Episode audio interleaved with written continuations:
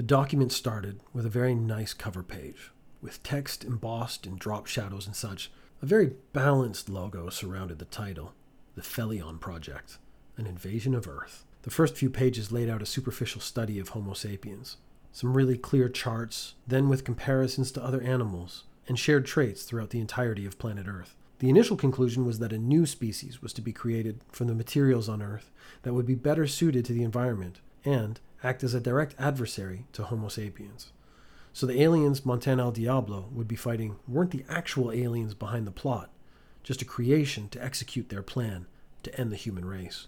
Chapter 2 listed several suggested combinations that would yield the greatest threat to the domination of humanity on Earth. Most failed on the table.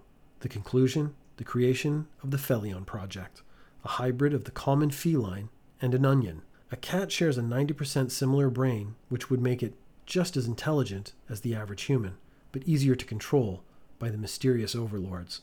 An onion because it had more actual DNA than a human being, which would lead to its healthy adaptability, the ultimate devastator of Earth. Created 50 years previously, the Felions, on behalf of the aliens, infiltrated human society, set up the hot dog factory, and then developed the sausage borne virus to begin the zombie apocalypse. The Felions were sterile, and loaded into their DNA was a fixed lifespan. They would depopulate Earth, then a short time later go extinct themselves, and the aliens would face no resistance as they landed on the planet to do as they please. Montana El Diablo was horrified.